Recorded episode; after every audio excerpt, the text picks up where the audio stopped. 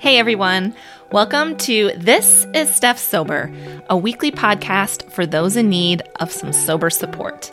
I'm your host, Steph, and here it is, you guys the anticipated podcast chat with the one and only Pearl, otherwise known as Rock Bottomed Girl. This conversation touches on everything from bowel movements to squirrels fornicating in a tree. Yes, in true Pearl fashion, there was no dull moments in this conversation. But don't be fooled by her sense of humor. Pearl might poke fun of her drinking days, but she takes her sobriety very seriously. And that to me is an approach that I can relate to. Pearl, I love the way you use your creative talents and humor to narrate the negative effects of alcohol and it's unique. And for me, it's very refreshing. I want to thank you for sharing your gift and making me laugh daily. This is Pearl Sober. Hi. Hi. How are you? I'm great. How are you? Yeah, I'll answer that question properly because people don't tend to, do they? They just, right. yeah, I'm fine. I'm fine. Mm-hmm. Um, I'm very happy to finally talk to you for a start. Same. I wonder if I'll ever meet you in in four dimensions. It's only 2D that I ever see you now. So I know. I think you'll ever make a trip to Europe one day. I might. It's it's definitely crossed my mind. Oh, you're great. and you're in Belgium, aren't you? Yeah, I'm in Belgium. So I did a bit of a geographical.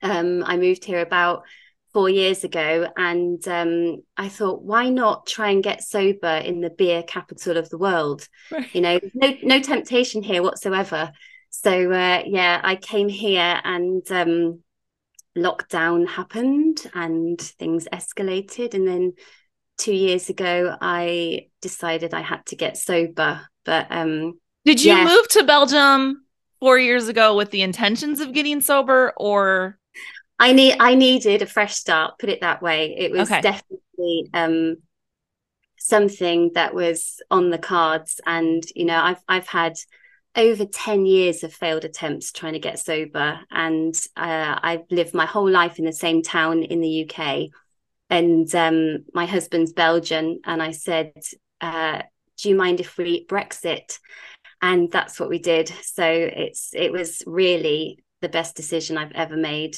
It's just it's been amazing and yeah, today I do feel great. Thanks for asking. I really do. I'm I'm feeling like um I tend to like roll with the punches now instead of feeling like I'm being punched. So, you know, sober life isn't perfect as I'm sure you're well aware. Not. No.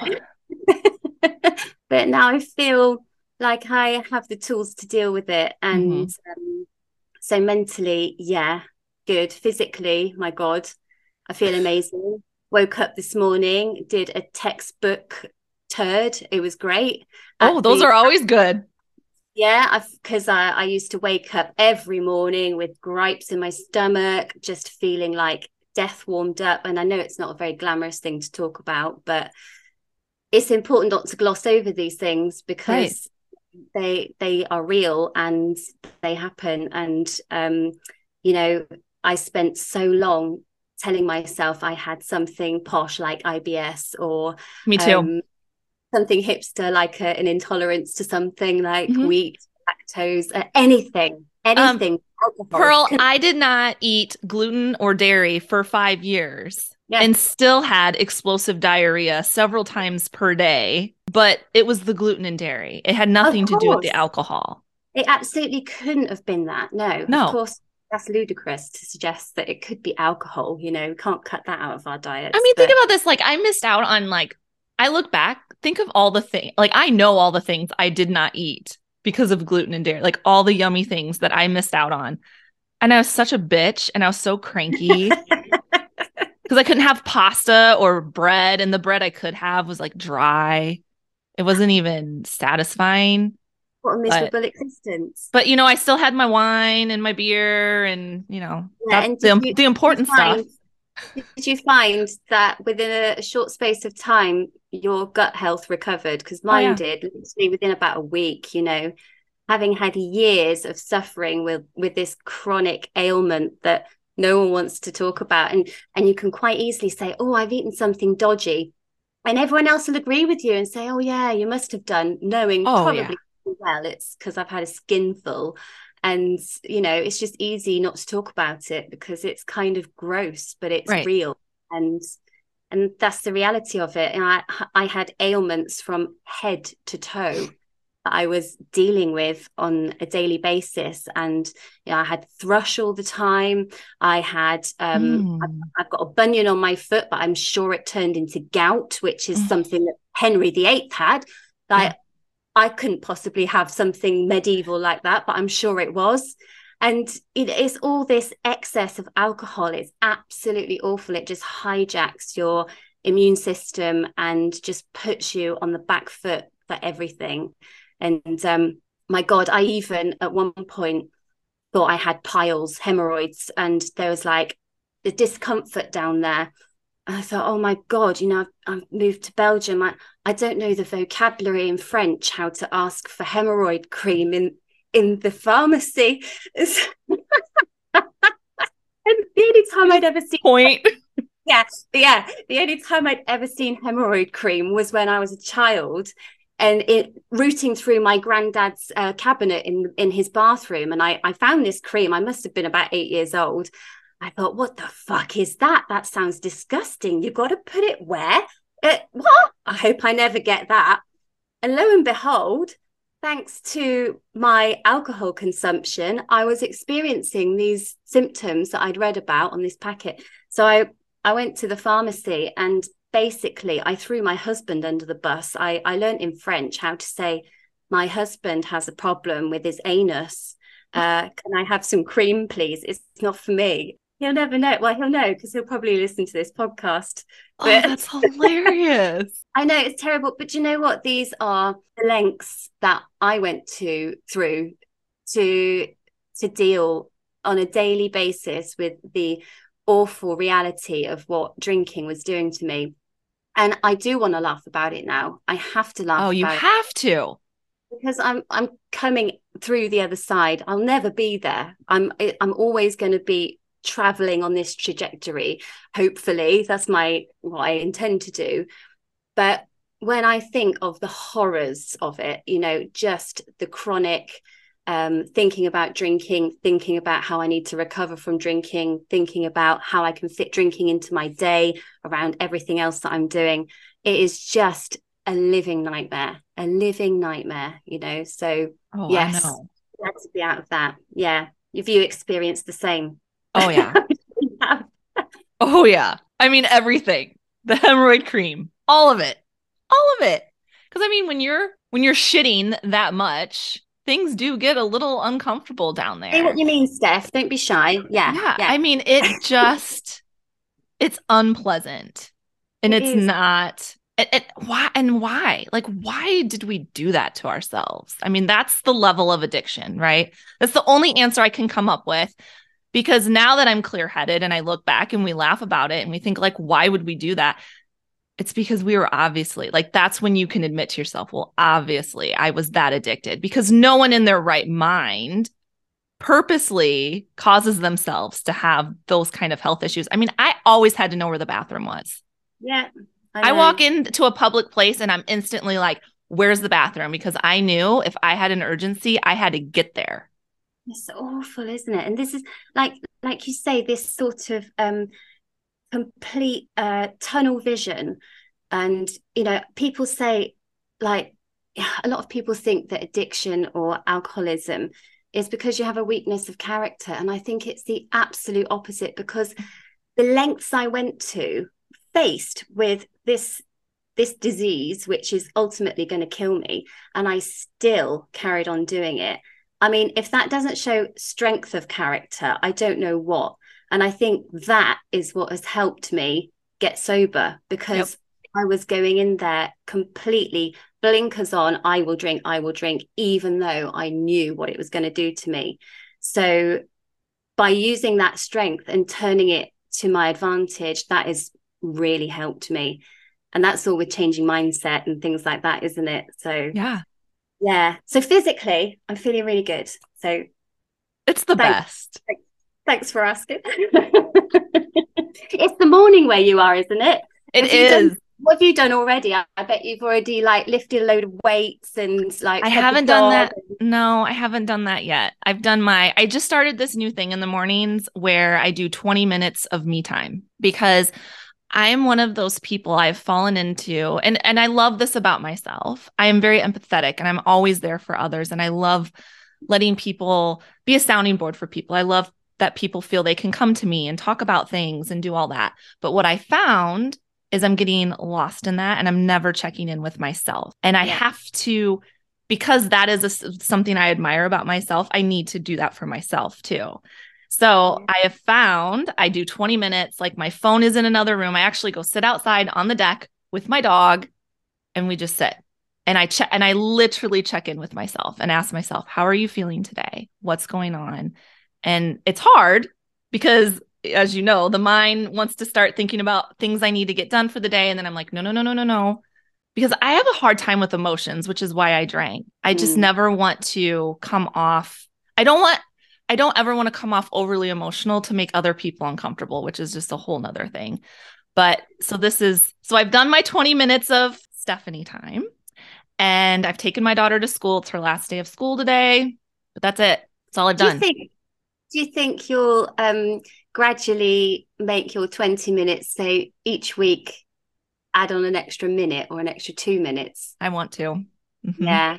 Yeah. I mean, it not up to 24 hours obviously that would be ridiculous Ooh. but you know you could stretch it up to maybe an hour i think yeah. that would be quite nice it would be really nice isn't it difficult because essentially what you're saying is you you give other people advice about boundaries and things like that and now you're taking your own advice you have to recognize that in yourself and say oh actually I need to uh, set up some limitations for what I need to do as well because I have a massive problem with with that because you know same as you I've got children I've got yep. a busy life you know all of this stuff going on aside from the fact I've got like a million ideas buzzing around my head all of the time and just to say to myself right actually just fucking calm down a minute and and take some time.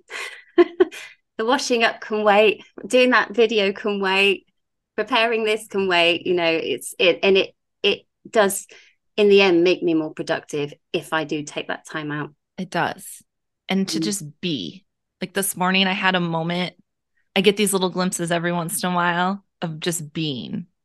Like where there's yeah. no thought it's it's actually like something i'm really striving for is like just having these little moments where there's absolutely zero thought and i'm just there yeah. So I did have that this morning. It was pretty cool. But well, like Mr. really Miyagi hard to get there. Mr. Miyagi in, in the Karate Kid, he says mm-hmm. there's a difference between doing nothing and being still. And, you know, he he, he is nothing if not quotable, Mr. Miyagi. I love forget Mr. about making sense. But yeah, being still, just finding that. I don't even know if it's calm. I don't think I will ever find calm in my life. I think that's an unrealistic goal. What I strive for more is finding moments of serenity within a storm, within the eye of a storm, and being able to let those things go around me, go through me, deal with it in that way. And uh, because we all have totally unrealistic goals, you know, this thing, everyone wants to be happy. Well, for me, that's the anomaly. If I have moments of happiness, that's amazing. But life unfortunately is hard and that is one of the reasons why a lot of us drink as well mm-hmm. because you don't have to deal with things do you face on so reality bites reality bites yeah it does and it's like the biggest the biggest hurdle in sobriety is facing your reality because i mean i i you started drinking at 14 right am i right yeah me yeah, too. Me too. Young, yeah. So that's a long time of not facing reality and yeah. developing horrible coping skills for everything in life. And so giving ourselves some time and to learn a new way and being patient with that because it's yeah. so hard to learn those new skills. Oh God, do you know what I? I'll, I'll tell you, my husband's name's Bernard. I'll tell you that because I'll probably talk about him a bit now. But anyway, I said to him the other day, my God, I feel like a different person. Um, there's a an Instagram account that a lot of people follow called Fucking Sober, and he says something like, um, "If you knew me in my drinking days, no, you didn't," and that is so true because I feel like a different person. And I said, "It's isn't it strange for you? I'm I'm a different person to who you married, and I just don't feel like that person. I can't look at photographs of myself without thinking, who is that?" And uh, I said, "Oh, maybe maybe we can like pretend that I'm like Pearl's uh, sexy, uh, got it all together twin sister." And he was like, "Oh, I don't, I don't like that because I still know that's not you." But going back to what you were saying about coping strategies, it we decided the best way to describe it is like I've been in a coma for 20 years, mm. come out of it, and now I have to relearn everything. I had to teach myself how to wash up without a glass of wine next to me. I had to teach myself how to do absolutely everything. And that is not an exaggeration. I couldn't go to the supermarket for six months. I couldn't mm. go shopping. I found it hard to cook food. Every single part of my day was punctuated with alcohol. And so, even just to learn how to uh, do menial tasks, let alone cope with uh, anxiety, stress, rage, which I think is um, a very valid emotion, but it's something that I'm really trying to harness. But all of those things, which are major, and all the small things as well. It was like being a baby, like mm-hmm. literally being a baby and still having to function and perform as a mother, as an employee, as, you know, all these roles, which I don't want to sound like it's a blanket statement or whatever, but women seem to have a lot of roles put upon them. And just the overcompensation for that, mm-hmm. you know, it's mm-hmm. exhausting, exhausting to the max. Yeah, and it's just it's not just the roles, it's the pressure as a woman. Yeah. Mm-hmm. To keep all the balls up at the same time when you're juggling and to do it all with a smile and it's it's so hard. Yeah. It's it's superhuman. We're not really built to raise families the way we do, I don't think. I think I'd rather do it like the, in Africa, you know, it takes a village. Um, yes. We're very isolated in in the Western world. You know, everything is, um, you know, like I said, it's it's very isolating, and people find it hard to ask for help because it's not the done thing in our culture. Whereas, you know, you you travel to other places where there's a more of a family culture and extended families living together.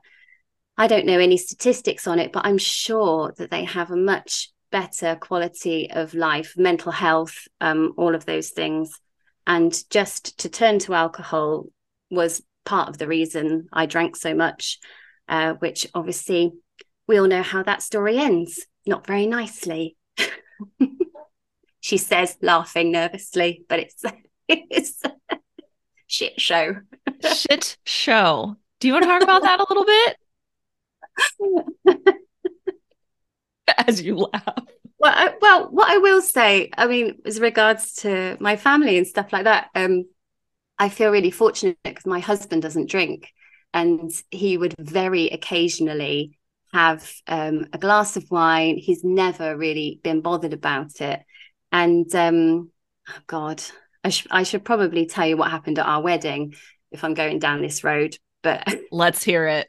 Well, we got married. We've been together for about um, We've been together for about 13 years, but we got married about seven years ago. Okay. And um, it was in the UK, that's where we were living. And his family, all his family from Belgium came over. It was it was the big chance for both our families to amalgamate, meet each other, all of that. Um, and it was great. The day went really well. And then um, in the evening, uh, it, it, just turned to utter chaos. It was like it was like the scene in um, Trainspotting where Begbie throws his beer glass behind him, and the whole place erupts into into fighting. So what had happened was the the proprietor had been drinking all day um, whiskey and had got more and more drunk and aggressive as the day went on and um, he he wanted the dj to stop and it was only i think 10.30 in the evening and we were told it had to finish at 11 but anyway long story short he went and uh, took the dj and then anyway a fight broke out and then oh. the place erupted and by the end of the evening, there were police cars, police vans there. There were multiple arrests. We were supposed to be staying at the venue. And I said, I'm not staying there. I was there crying in my wedding dress. Um, and I, I said to Bernard, I said, we've got to, we've got to go home. I'm not staying here. And he said, okay.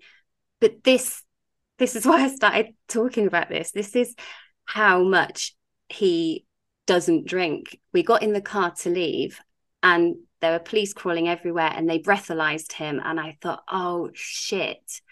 And he it didn't even register. He had no alcohol in his oh, bless him at his own wedding. It's like one of my my friends from school. He was arrested by mistake because they they were told that the DJ was wearing a checkered shirt. They arrested my friend John by mistake, and his wife just walked past and went, "Oh God, you look sexy like that," and left him to it. There was absolute bedlam going on all around us. But my husband was absolutely, completely sober and drove us all home. And this is how much he loves me. Like the next morning, he woke up to what must have looked like Alice Cooper in a wedding dress because my makeup was all down my face. I was still in my dress. And I just said, Did that really happen last night? And he said, Yeah, I'm so sorry. what a way to start a marriage. Yeah. But great because I mean, you know, I I I do feel so lucky that I've got I, I live with someone that doesn't drink and doesn't care about the fact that I I absolutely do not want alcohol in my house. I don't. I I'll find it anyway. You know, I will know. I, there's no hiding place in my house. I've tried all of that. I'm sure you've tried every single trick in the book as well. Moderation, hiding things, like staying certain nights a week, all of that. So it just makes our life so much easier mm-hmm. because um you know, luckily he he doesn't drink.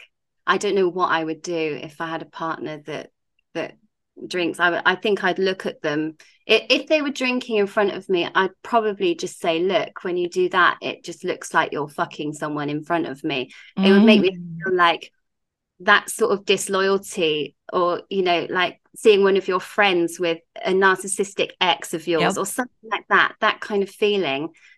But I don't know. I mean, how your husband drinks, doesn't he? Mm-hmm. But it's it's calmed down a bit now, or it has.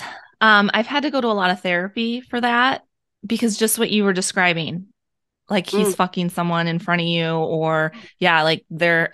That is exactly how I described, especially early on, how I would feel when my friends or my husband were drinking around me and still like still carrying on like we all used to. Because at the beginning, I I was so adamant, nothing's going to change, you guys. Like, I'm just not going to drink. You guys go ahead and drink. You see the people pleaser in me. Just go ahead and drink. You know, I don't want to make you uncomfortable. Like, you do your thing. But quickly, it became an issue internally because, like you said, I felt like here they are still making the jokes about drinking and glorifying it. And, oh, I need a drink and you deserve a drink and all that bullshit. Mm. And I'm over there internally going, oh my God, you guys, I just told you what alcohol did to my life. Like it was giving me crippling anxiety and health, like physical health issues. And it is, it's like telling someone this person was abusive to me, like yeah. mentally and physically abusive to me. And then they've decided they're going to go hang out with this person and they're going to act like, oh, it was you that's why they were mean. It was because of you. They're good to me. They're just fine. You should, and I know you know exactly what I'm saying because that's kind of what you were just describing. It's like, yeah. it's it feels like a betrayal, but I had to learn to let that go. because the problem is we are not going to be able to control everyone around us and tell them that they can't drink because we're not drinking. And I think that was the biggest thing that I've learned in therapy is to just keep focusing on myself. And yeah. it really has helped because last weekend my husband had a couple of people over. We have a we have a pool and they were drinking and it was probably the cuz last summer was really hard. And I've been kind of like oh, it's getting nice. It's getting to be summer. Is it going to be the same? But I do feel like I am in a different place mentally when it comes to everyone else's drinking, where it's like, do what you got to do. Do what yeah. you got to do. I'm strong enough now. It doesn't trigger me. It doesn't make me want to have a drink. Thank God. Yeah. But I can yeah. imagine um, it being that way for for some people. I mean, I see comments on Instagram and I'm I'm on the Lived app as well where that is the biggest thing people are struggling with right now is being out and everyone around them is drinking and they feel left out. Right? Mm. They feel left out and I remember feeling that way and that's when I instantly knew I have to remove myself from that situation as hard as it is because I have if if I'm sitting there feeling left out then I need to not be sitting there until I'm confident enough to sit there and not feel left out anymore, until I'm confident enough to know I'm not missing out on anything. Now I look at people when they're drinking and I actually feel like, man, they're missing out on so much by not doing what I'm doing. Big time. Know? Big time. It's like, yeah, this kind of I, I was think, you know, when you try and tell people that you're not drinking, um, it's it's like you have to go into a boxing ring. It's like these people that you know want to support you and love you but they still keep doing this thing around you exposing you to it and you have to keep explaining to them that no it's serious. I can't mm-hmm. do this and just that ongoing battle. But then like you just said you feel more of an inner strength and focusing on your own sobriety and what you're doing. That's amazing. And i think that's kind of a click that goes off in your brain. And that only happened with me in the last 6 months and I've been sober for 2 years. And I avoided going out I just yeah. did not want to put myself in those situations and don't really want to label myself but I've always been told by others that I'm an extrovert well, I have massive social anxiety. Of course, I was an extrovert. I was off my bloody head most of the time. And I, am not, and I wouldn't say I'm an introvert either. You know, I, I experience things in an anxious way, probably, but um, to be able to focus on your own sobriety, but it's it's so difficult, especially like you say, the sun's out. I noticed recently on my news feed, loads of people are relapsing, hmm. resetting, mm drinking, saying, Oh, I'm going to moderate all of this. I think the fucking sun has come out and we can't even enjoy the sun without this major association that it has with alcohol. And I, I do remember how strong that craving was yeah.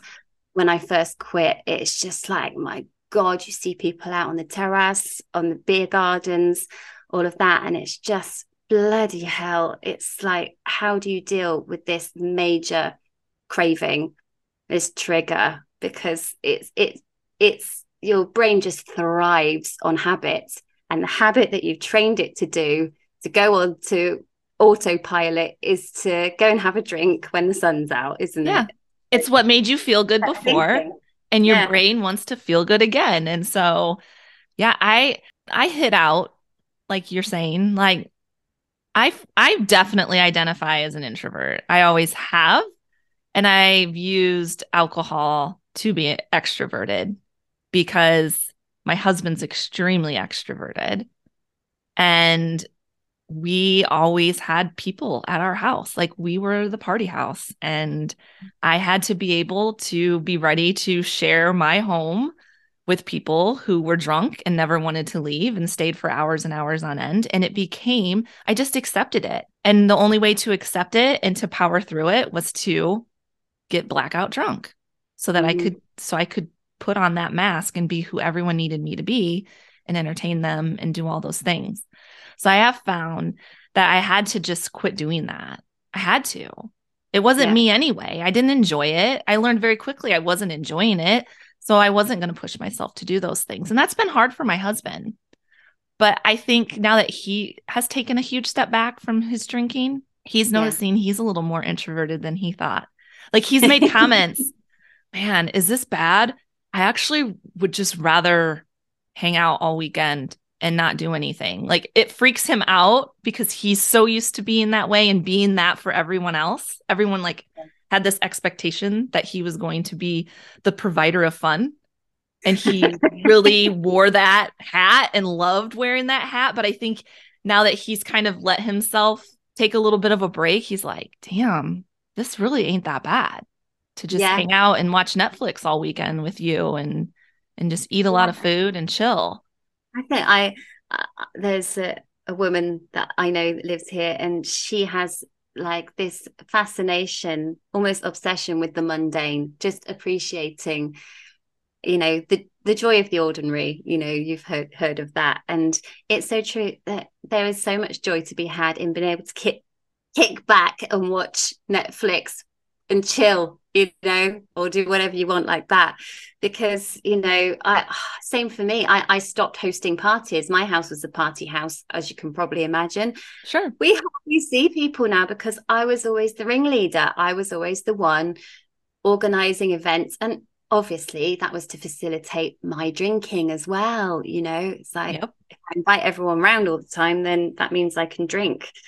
And uh just yeah think, thinking about all of that. And people say oh my god i don't want to get sober because that means i'll be boring. But boredom is one of the biggest triggers of drinking. So if you're bored already my mum always said to me don't come and tell me you're bored only boring people get bored. And i kind of agree with that. Sure yeah. It's a bit harsh isn't it but if you're bored already and you decide, oh, I'm going to drink because I'm bored, well, then sh- surely then you're you're kind of bored and you're sort of dumbing down. Whereas I think sobriety makes you level up, doesn't it? Like, oh yeah, you have. To, I had to date myself when I quit drinking. Finally, I had to take myself on metaphorical dates. I was like, right, who are you then? Like, what are you what do you like doing? I buy myself flowers. I always have fresh flowers.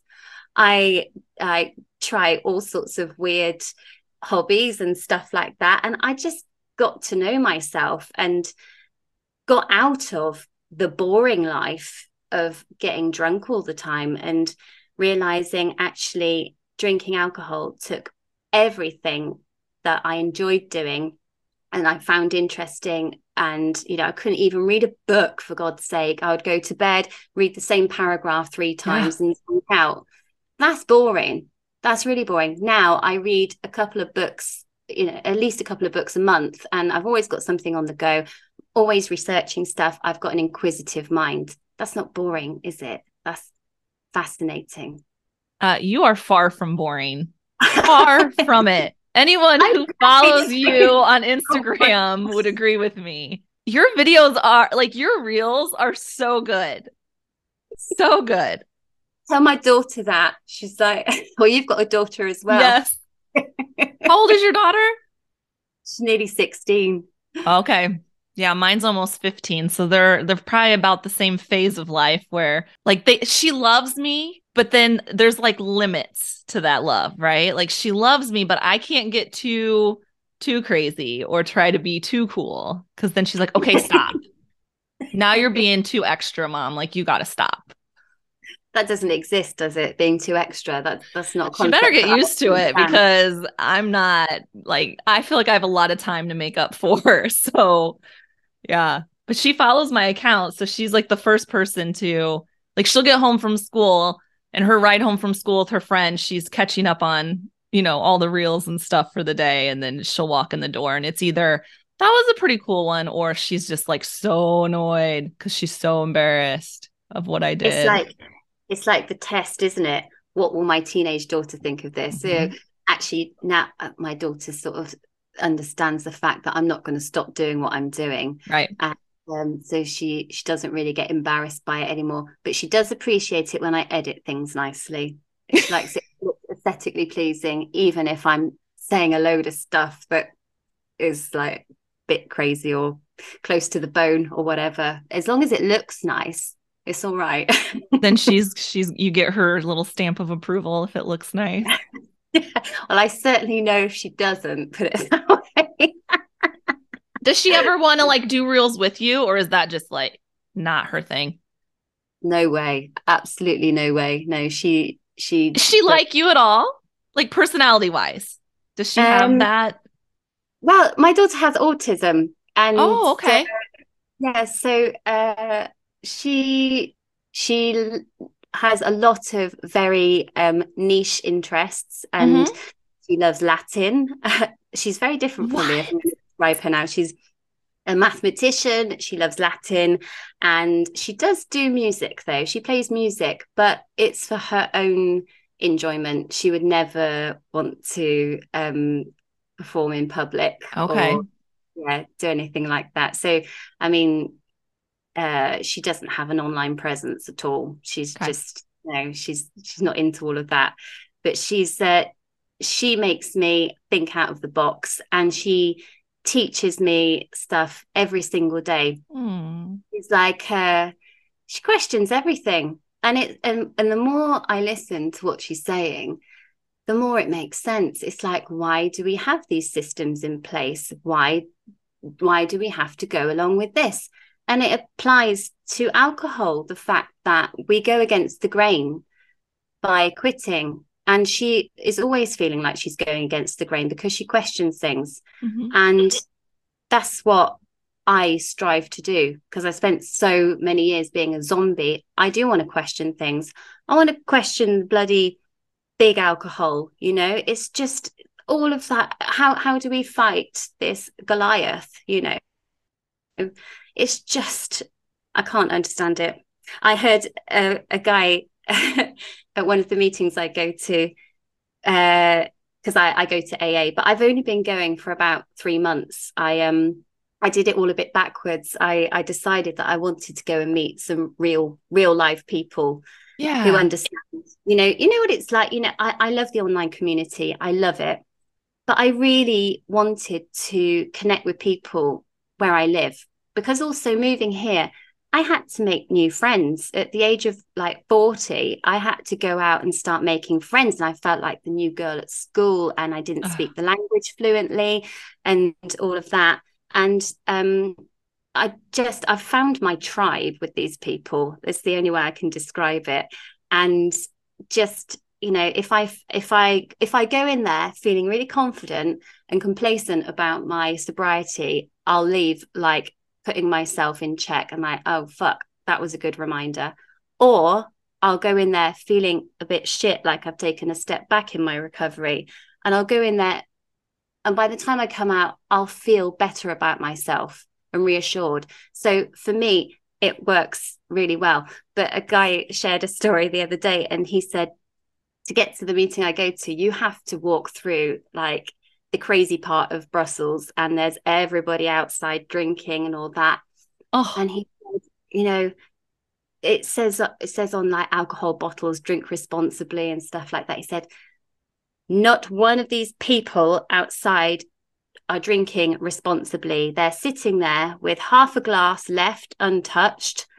What are they doing? The only people that drink responsibly are alcoholics because we know how to do it properly. And everyone just cracked up laughing because it's true. It's an addictive substance. We we are the only ones who do it responsibly. How it should be done. Take it to the nth degree. Nearly fuck up your life and kill yourself. All these other people they're not doing it right. And it just um broke the silence and everyone just cracked up laughing because i thought what a wacky way to look at it yeah I've never thought of it that way, but it's true. Like no drop left behind. When, oh. when yeah, I mean, we used to call it alcohol abuse if you didn't finish your drink. Exactly. That's alcohol abuse. Like we'd be leaving yeah. the bar or whatever.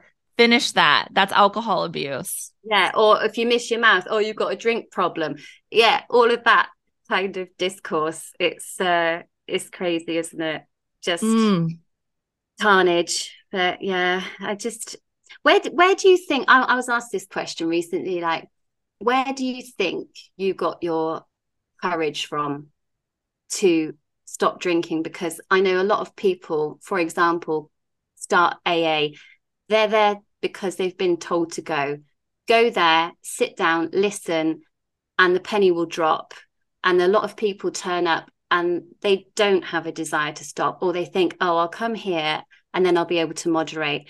But to white knuckle it, like I did for the first year and a half, and like you must have done, where did you find that courage? Because I couldn't answer this question. Where did yeah. it come from? I'm going to get spiritual on you. I think my higher self really, really stepped stepped forward for me in as far as like making the decision to get sober. I think that's what happened. My higher self came in at a time when I was feeling really hungover. I was on vacation. I couldn't get out of bed. It was the first day of vacation. I blacked out and everyone else was up going to breakfast. I couldn't go do anything with them. It was that bad. And my and it wasn't just the nausea, it's the anxiety that came with my hangovers where I just I wanted to crawl out of my skin. Like I just I couldn't you know, most people just lay in bed and sleep it off. I'm laying in bed tossing and turning because my my body is just adrenaline, adrenaline, adrenaline and yeah. nothing would stop it and I finally there was just like this inner voice that was like, You're doing this to yourself. It's the alcohol. And I Googled it. Like, I literally, there was this huge part of me that literally did not believe alcohol was a problem for me. And I know mm. that's so hard to believe because I talk to so many people and they're like, oh my gosh, I'd wake up in the, the morning and be like, why did I do that to myself? No, I would wake up in the morning and be like, what can I do so that I don't have to be hungover anymore, but I can continue to drink. I mean, I used to buy these patches that I would wear that were full of vitamin C. I was so different in that because I didn't think I had a drinking problem. I just thought I had a problem processing the alcohol, and it sounds so silly, but that's how addicted I it was. Like sound silly because deny denial goes hand in hand with addiction because it's like when we drink, it's a short term fix, isn't it? It's always short term. denial does that. It's a short term fix. It's, oh no, you're not that bad. Oh no, I can't process it like others. La la la. So it it goes hand in hand. It doesn't sound bizarre to me at all. It sounds like you you managed to to catch yourself and break out of that that denial somehow. Yeah. So I'm just the t- yeah. So I'm just the type of person. Once I'm very committed. So once I know something, I'm like, okay, no turning back. So once I Googled that and I couldn't find anything, you know, when you Google, you can usually find something. No, there was nothing. All of it was like, yes, hello, you are doing this to yourself. Like, if you want to stop having anxiety attacks, then you need to stop drinking. It's that simple. And so I I didn't obviously stop right then and there because that's really hard to do as we all know, but that's when mm-hmm. it started for me and that's yeah. when i i laid there and i came up with a plan. And i that was like that was end of november. And then i got sober december 26th so there was a month yeah. of planning researching. I'm a researcher i'm a planner. But yes then i white knuckled it because i didn't go to aa because i didn't have a drinking problem. I just needed to quit drinking. So yeah. i didn't go to aa and i read um, quit like a woman. Yeah and I listened to some podcasts and I got into my fitness. But at 99 days, I was like, I need, I need support because by mm. then I had like felt like not, I wasn't getting any support from the people that I used to drink with, obviously. And I don't, I don't condemn them, condemn them for that no, at all. That, they're my at people. All. That is not their them. responsibility at all. no. But I did then get on Instagram at day 99 and that's because of Quit Like a Woman. She suggests that in the book. Go on mm. Instagram, follow the hashtags sobriety, non drinker. You will find your people.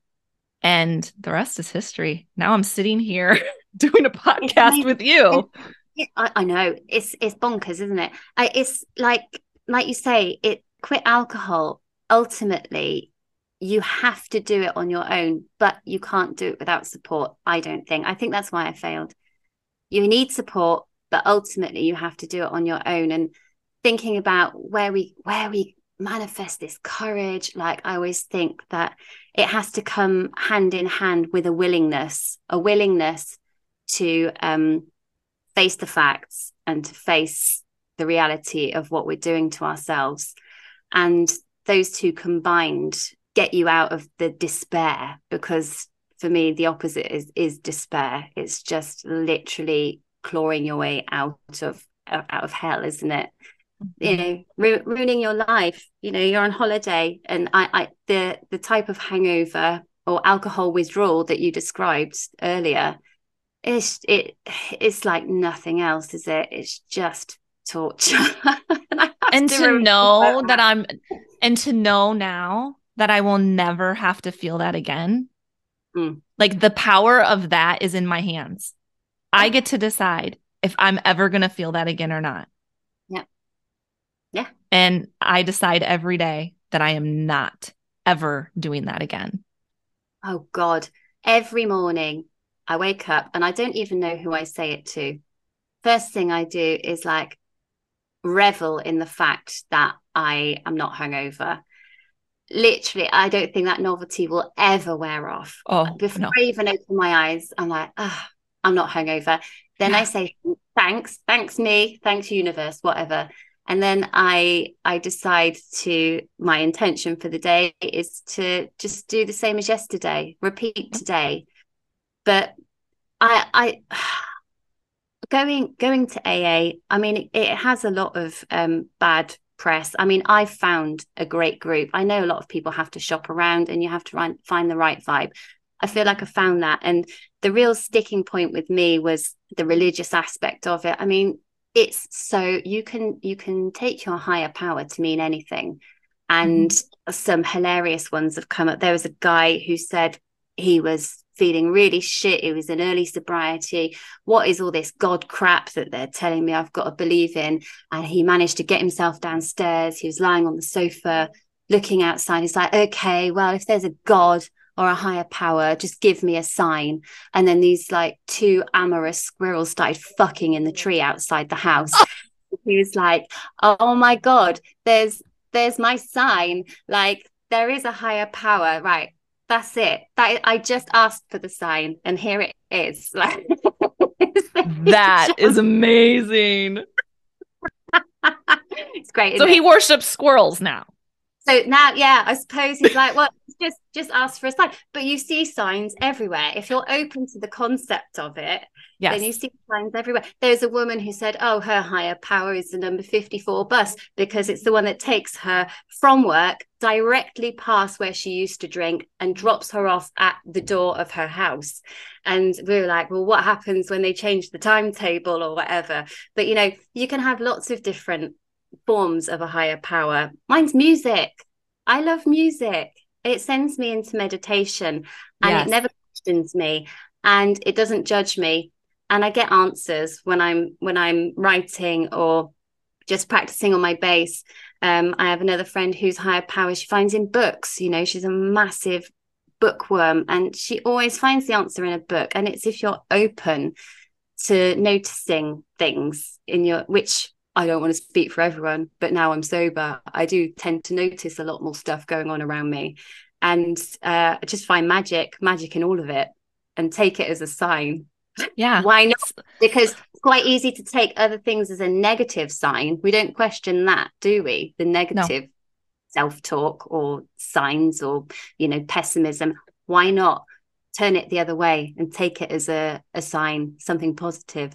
it's the serendipity in life like all the little little ways you can find that you're connected to everyone like for instance even with you i was i meant to tell you this at the beginning when we were talking about belgium my family on my mom's side are belgium. Oh really? And yeah la- um the last name was vinky. Yeah. And so i looked it up this morning just to verify because you know when you're like told something as a kid like oh we're belgium. But then like yeah. you find because well and this is why because on my dad's side i remember my grandma used to say we were swedish on that side. And then you know i swedish and, but no i so no get this so like all my life well all my childhood i thought i loved to say i was swedish because i have the blonde hair and the blue eyes and so i like totally owned yeah. it yeah. i found out maybe 10 years ago we're not Swedish on that side.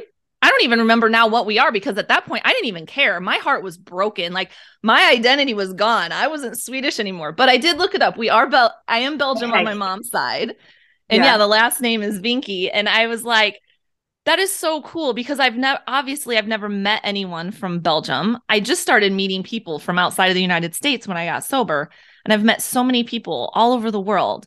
Mm. And it's just opened this new curiosity for me that I would have never had. I would have never had that. But like the connections like as I get to know people in these other countries like we're all so similar still. You know what I mean? Like there's just so many things that connect us in different ways and it's amazing.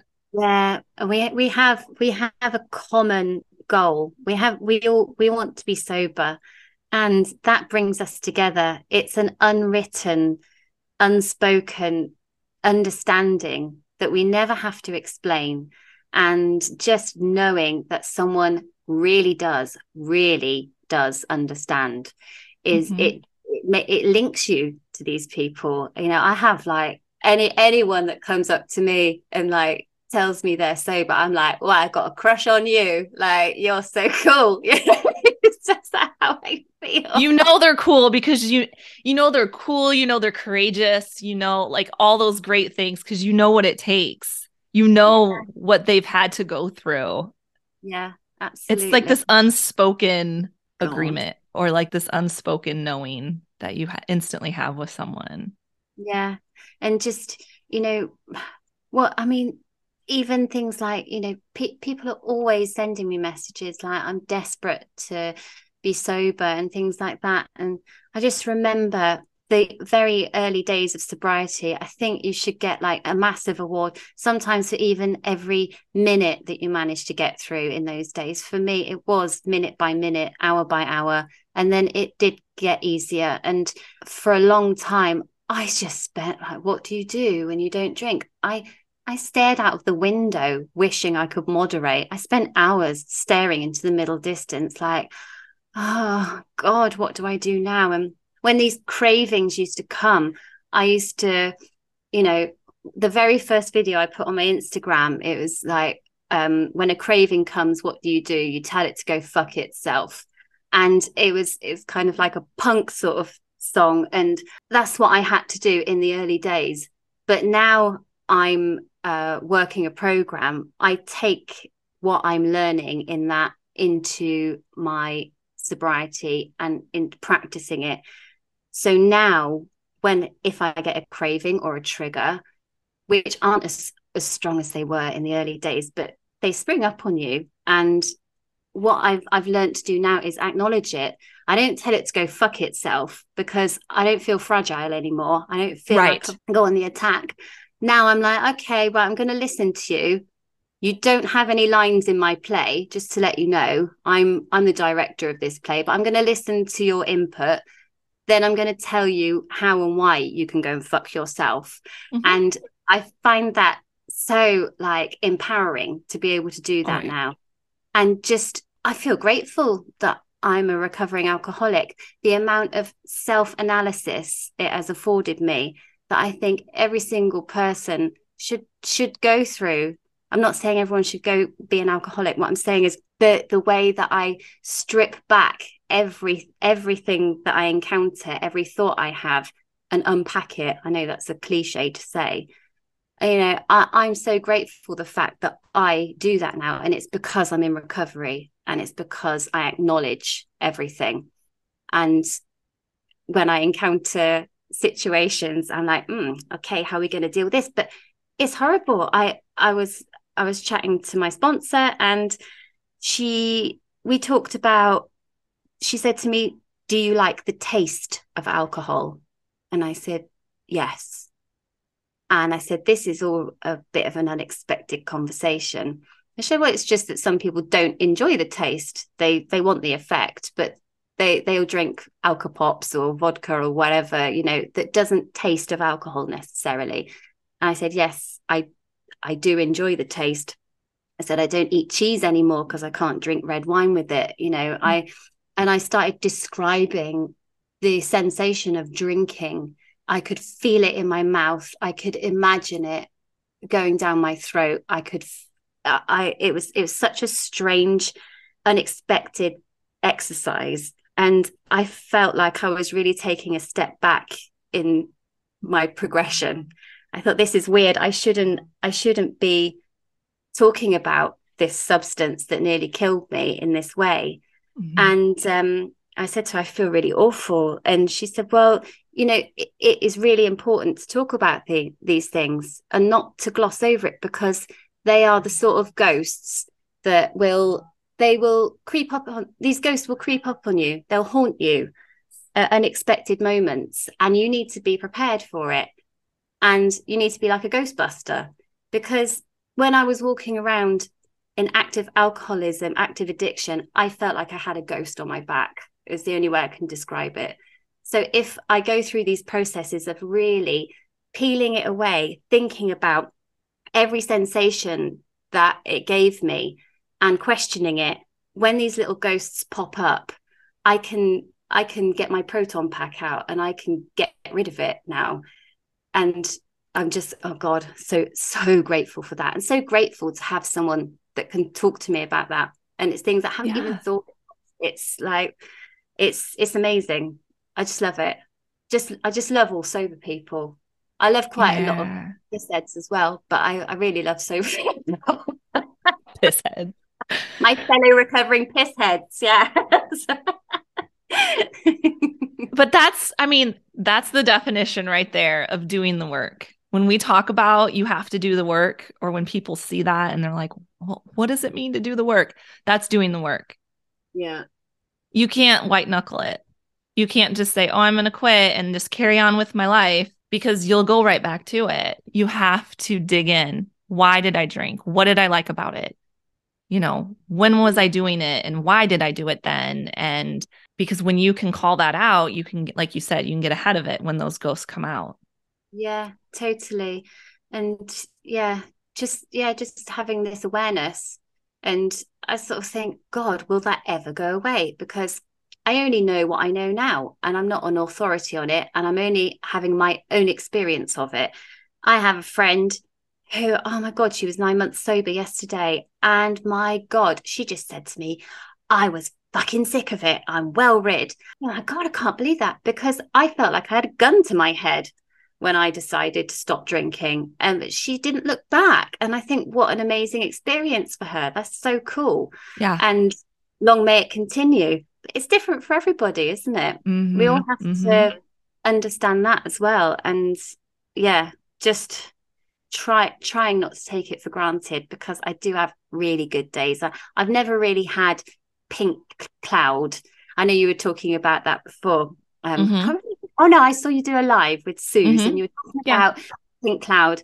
Yeah. I never really had that. I get little like puffs of pink maybe and they they're dotted around my little pink bubbles little pink bubbles let's say yeah yeah, yeah. that's a good way of putting it but um some people have this major like euphoria they're skipping around like oh i've got my period i don't care i'm sober oh for me i just had these little pink pink puffs following me around every now and again popping around. And um, i'm more than more than content with that i can tell you. Yeah. Okay. Did you we're, we're running out of time but i i usually ask people for final thoughts but you mentioned you may have a song. Did you oh, yeah. prepare anything? Yeah, I do, you, do, do you want to should we close this amazing conversation out with a little a little entertainment from pearl i think we All should right well as we've been talking about the fact that we sometimes glamorize our um, experience with alcohol. This is a song called Thank You for the Wonderful Memories. And uh, it's all the stuff that I'm not missing out on anymore now that Love I'm it. sober. Okay. You helped me pick fights with my loved ones. You gave me coffee and bloodshot eyes. I had panic attacks for breakfast. You made me fuck disgusting guys. You helped me feel as a human. You gave me gout and thrush and piles. Thank you for the wonderful memories. Now I'm saying goodbye. It's not me, it's you. There you go. Oh. Perfection. I love that. do you I mean, do you just like come up with this stuff? Like this is what your brain does, isn't it? This is your creativity. Yeah. I, is, I, mean, how long does it take you to to do something like that? Oh, not like, long. You, it'll pop it'll pop into just, my head. Yeah, yeah. It's not like um it's not a painful um overwork process. It'll literally just pop into my head. And every Wednesday on my Instagram, I always have a new jingle that I, I call them jingles because they're always really short. And um, yeah, so if you ever want to watch any, I've got quite a few, and maybe I, maybe I should put them on a on an album, release them on Ooh, Spotify. Oh, you should. yeah, all right, girl, you totally should. uh, yeah, I've got a, quite a back catalogue now. Maybe I'll do, do, that. Oh, I okay. I'm telling you, right. you got to do that. You heard it here first. Well, thank you for sharing that song yeah, and sharing all of those parts of your story and and just putting yourself out there every day. You're yeah. like the biggest light. I love getting on Instagram because I love humor. That's how I deal with shit. Amen to that. Absolutely. Thank you so much, Steph. Thank you for listening to the podcast today. Remember, I am just a woman on a mission to normalize sobriety and living a sober lifestyle. I am not a licensed therapist or a doctor. Please, if alcohol is causing serious physical or mental health issues, seek professional help. If you enjoyed the podcast, be sure to hit follow so you don't miss any future episodes. Also, leaving a five star review will help this podcast reach more people like you in the sober community. It's an easy way to spread the word in normalizing a sober lifestyle. You should never feel alone in sobriety, so feel free to reach out to me via email or through my Instagram account at This Is Steph Sober. Links to both are listed in the show notes.